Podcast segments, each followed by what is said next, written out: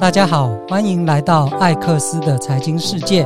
我会邀请来宾一起探讨股票、房地产、创投和创业。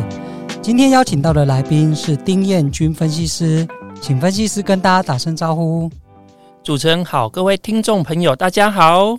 嗨，我认识丁分析师大概快一年的时间，我觉得他蛮厉害的。就是我看他股票，我已经观察一年，最近都一直创新高，非常强。你有什么样秘诀吗？其实我觉得投资就是需要有耐心，因为股票买的时候它不会隔天就马上涨，但是基本面好的股票呢，我们给它时间，那它的价值呢会慢慢被市场看见，那股价呢也会慢慢的上涨。所以只要有耐心，选择好的标的之后，就买了之后每天放着，然后就开心的去玩去睡觉。时间到了，我觉得股价上涨的机会非常高。对，那丁大想请教，当初你怎么会选择进入投资这一行？其实呢，我一开始就是跟大家一样，是一个上班族。那我非常喜欢加班，所以我是自告奋勇、自愿每天留下来加班。这是有加班费的吗？对，有加班费。好，所以其他同事不不想加班的，他的工作量全部都跑到我这边。好，所以可能加班费啊，其他同事一个月报五千块，但是我可以报到两万块。哦，那是别人的四倍。对，那工作时间也比较长。那之后，我主管就来找我，就说我那么厉害，我是财经系的，我有那么多时间，为什么不把时间拿来投资股票呢？就是多花点时间做研究，报酬率可能会比就是加班的这个呃加班费来的高很多。诶，所以你就开始往投资这里走，然后把相关的股票跟期货分析师的证照都考到。是的，但其实我一开始投资的时候，当然没有那么顺嘛，所以也是可能赚一些赔一些，赚一些赔一些。那大致上打平。那我那个时候个性比较急，那我喜欢看新闻，就是什么题材比较红，什么股票比较强势，我就去追强势股。但是这样子下来，发现说好像没有赚的比较多。那我就觉得说，我当初在学校明明就是学基本分析，这个是我的强项，我的专长就是研究财报。那为什么我要这个舍本逐末、舍近求远哦，去跟一般的散户一样去追逐消息呢？所以后来我就改变我的方式，开始研究基本面，那报酬率就比我这个之前预想的还要来得更高。诶，丁大，那请教你说，你过去是学？基本分析可以讲一下你在当分析师之前的学经历吗？好，那其实大学的话，我是会计系双主修财经系，所以这个是台大吗？啊，对，是台大。这两个这么难读的，你还双主修？好，那所以呢，我每天呢，大概就是看这个财务数字，然后去做个财务比率分析呀，或者是学经济呀。统计呀，哦，这方面，所以其实我大学四年我就已经把这个财务分析学得非常的扎实。那毕业之后，我等于说不用再花时间学习。那你还要考研究所吗？对，我还有读研究所，然后研究所读的也是台大财经的。对，所以 学霸学霸。好，所以如果又是财经的话，那我们研究所就是不断的读论文嘛，所以就是。台湾的啊，或者是美国的那一些经过实证的方法，哦，就是它的投资期间呢，不是一年，不是两年，哦，是三十年，或者是更长。那这个。投资运用的地点呢？它的投资本市场除了台湾以外，包含那个美国啊、欧洲啊等等，所以这一些方法都是经过学者教授用统计的方法，然后是有这个信贷区间，可能是九十五 percent 以上。最近信贷区间很红啊。对，好，等于说就是在误差，就是超过误差范围的，就是可能在这个哦百分之九十九以上的状况都会成立。所以几乎就是哦一个稳赚的一个投资方式，对，而且这又经过长时间大市场的累积嘛。对，那唯一一个缺点就是，虽然这个方法是稳赚的，但是呢不会今天买明天就赚，那需要时间去做累积。例如说，经过个。哦，一个完整的景气循环呐、啊，或是经过三十年以上啊，等等，那一般人不是那么有耐心，所以一个稳赚的方式，但是大家不见得每个人都会采用，所以导致说市场上呢，还是是有一些人是赔钱的。就是我也有加入丁大的会员、啊，我发现里面就是当股市开始出现空头。有一点点空头的时候，其实大部分人就会很紧张，然后这时候就有那种资深的会员就跳出来说，当大家都在问那一只股票怎么了，他就是他要在逢低加码的时候。对啊，其实因为市场有时候会恐慌嘛。那巴菲特说，我们要逆着人性操作。当大家恐慌的时候，我们要贪婪；那当大家贪婪的时候，我们要恐慌。其实投资股票的确如此。那我觉得就是逆着本性操作哦。这样子比较容易赚钱，因为大部分的人、大部分的散户投资股票都是赔钱的嘛，因为他们都顺着人性操作，所以赔钱。所以只要逆着投、逆着人性操作，那其实赚钱的机会就非常高。对，那因为其实我觉得这当然丁大太客气了啦，就是他前提是你要有非常扎实的基本功，而且在就是跟着公司，像丁大都会去参加很多法说会嘛。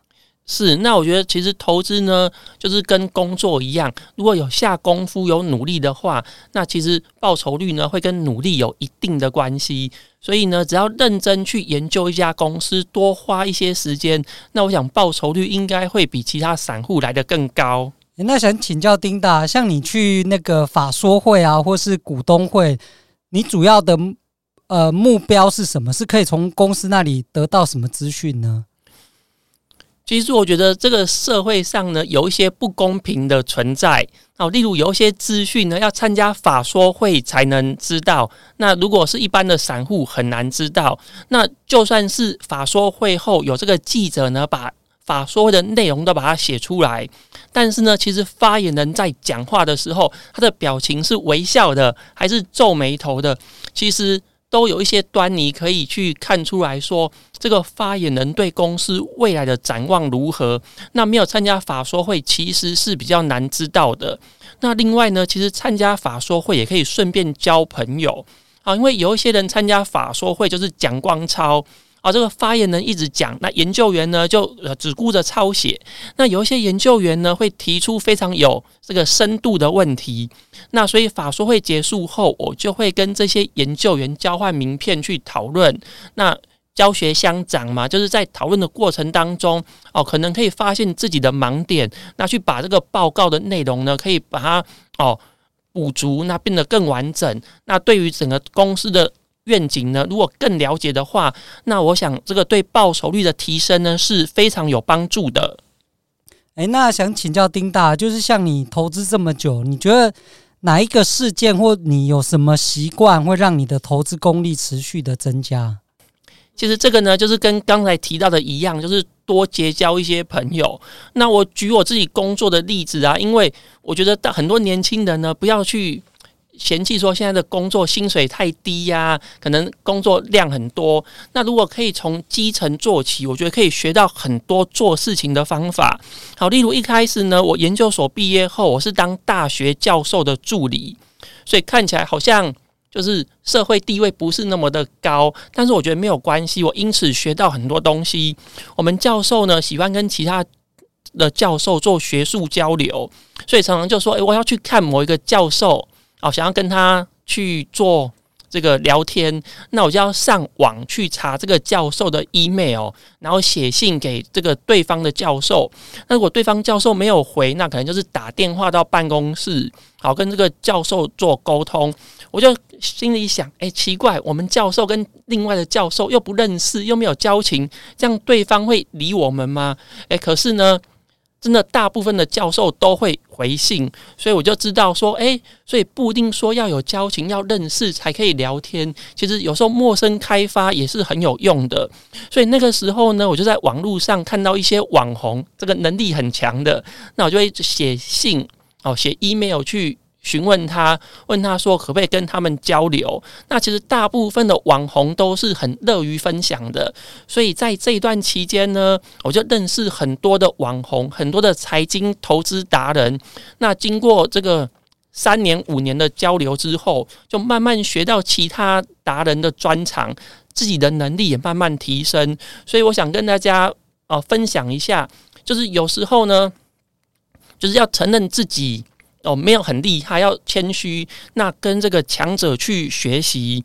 那当然，我们在学习的过程当中呢，哦，也不是一直从别人那里挖东西，也要乐于分享。哦，我们在这个交流的时候，我们的专长、我们的这个知识呢，把它分享出去。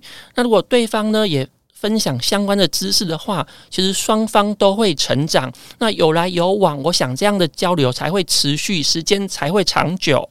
好，那我想也请教丁大哦，就是我之前才访问了像逻辑投资啊、银建署、简新这几位，他们都是以那个银建股为主，都是很重要的投资部位。那我请他们推荐书，他们全部都推荐你的书，然后说你的书算是呃市场上第一而且唯一的一本分析银建股的书。那能不能分享为什么你愿意把你的秘诀写出来？其实出这本书之后呢，有很多粉丝责怪我。他说这个方法呢，原本只有我知道，结果把它分享出去之后，变成很多人都知道。所以其实投资银建股的报酬率好像下降了，就因为太多人学会了。但是我觉得没有关系啦，因为投资银建股呢，它是一个很漫长的时间，不是说今天买这个，明天股票马上就会涨。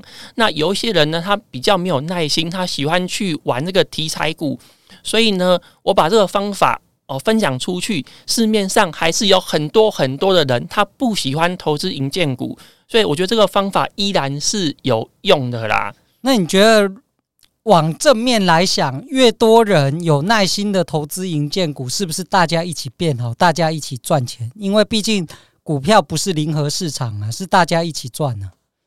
其实我那个时候呢，只是想说，因为我的个性是喜欢济弱扶倾的。那我是觉得说，台湾的散户啊，都被这个外资欺负，常常外资赚了很多钱，那台湾的散户就是赔钱。那我是希望说，哦，有一些年轻人他很认真、很努力，但是光靠薪水呢，是买不起房子的。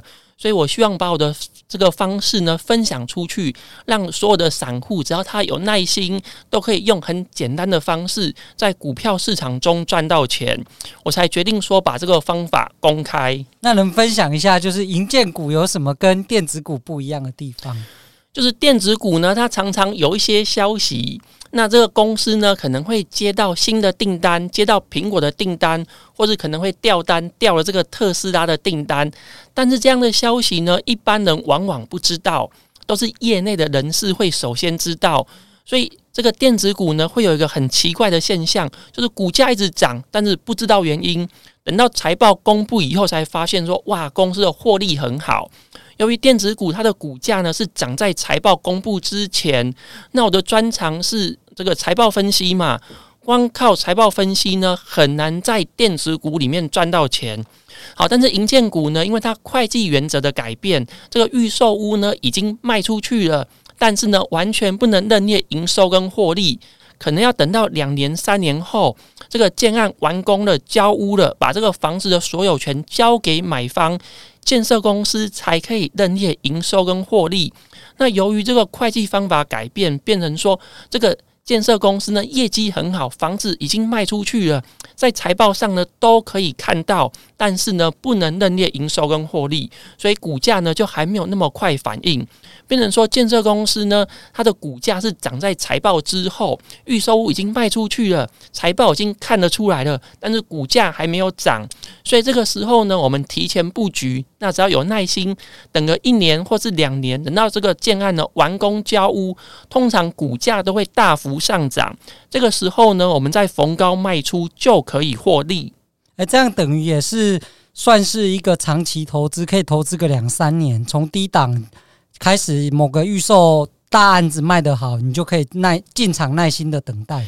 是啊，因为我这个方法呢，主要是设计给散户的。好像我之前呢，我也是上班族，所以我平常呢就是要工作，我没有时间一天到晚去盯着这个股票市场去盯盘。好，所以呢，这样的方式呢，长期投资就是让散户呢，平常工作的时候认真上班，努力赚取很高的薪水。那想要加班呢，当然也可以啦。那我们多累积一些现金呢，我们把它投入股市，平常的时候是不用看盘的，我们就买进之后放着睡觉，等到一年后这个建案完工入账，那如果股价真的涨上来，我们就可以顺利逢高卖出。诶，丁大想请教，为什么外资和投信很少投资银建股。那外资呢，他比较喜欢的是大型的权值股，好像是台积电啊、联发科这一种。那外资呢，它比较没有内线，所以它都是法说会用公开的资讯啊去做投资。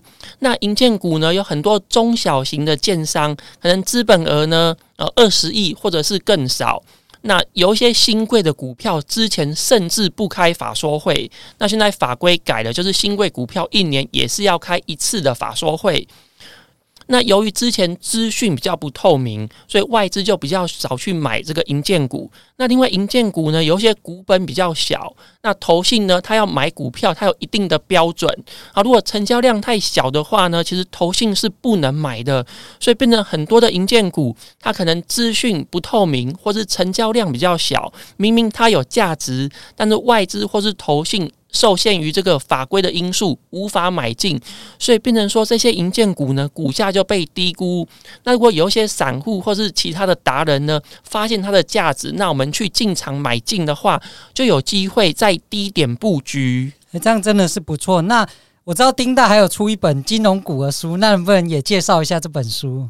好，那金融股的书呢，主要是介绍这五十家金融机构，就是台湾的五十家金融机构，它的。呃，财务状况，他的公司体制。那如果越了解一家公司呢，就可以哦做出正确的决策。那我举例来说好了，像印度，它的工程师非常多，可是很多人不晓得为什么。那原因是因为这个印度呢，它有种姓制度。好，如果你是贱民阶级，不能当医生，不能当律师。好，因为他做什么职业都已经规定好了。但是那个时候呢，没有电脑，所以这个工程师这个行业呢，是不管哪一个种族都可以做。那由于这个印度它的这个贱民阶级的人数比较多嘛，他想要翻身，他就只能从事这个工程师，所以印度的工程师就特别多。那这个金融业也是一样。那金融业它成立的时候，它一定有一些特殊的背景。这家公司它一定是哦，可能是关谷银行，所以这个老旧的公务员比较多，它的薪水比较高，或者是有一些金融机构，它外币放款的占比很多。或是有一些金融机构，它因为合并去并了一家体质比较差的金融机构，以至于说它整体的获利起不来。所以呢，我是从各个金融机构它的体质去切入，看这些金融机构有什么特色。那当环境改变的时候，例如说升息，好，或者是发生这个防疫保单的这个。理赔金额超乎预期等等，那不同的事件、不同特色的金融机构会受到不同的影响，所以我是从这个角度去切入，去介绍台湾五十家上市柜的金融机构，呃，它的体质、它的状况、它的历史背景。那这样子呢，我觉得在遇到一些特殊事件下，就比较好去判断投资决策。哦，丁大，举例来说，是不是像防疫保单可能呃？有几家是赔特别多，那有几家其实只是很受伤轻微。但是当市场出现恐慌或是利空，就是大家集体在倒货的时候，是不是有些股票其实会出现明显的超跌？是不是运用在这边？像防疫保单呢，很多人以为是寿险，但是其实不是，防疫保单是产险，就是这个财产保险。啊，所以是这个产险占比比较高的金控，例如说这个富邦金，富邦金就是这个台湾最大的产险，它受的影响就会比较严重。那例如说新产这个，嗯，星光产险，它的这个防疫保单的损失就非常非常低。哦，所以应该是说，呃，一般散户在投资金融股，通常最常见的指标就是看殖利率。然后其实很少人去把它仔细的做一个分析。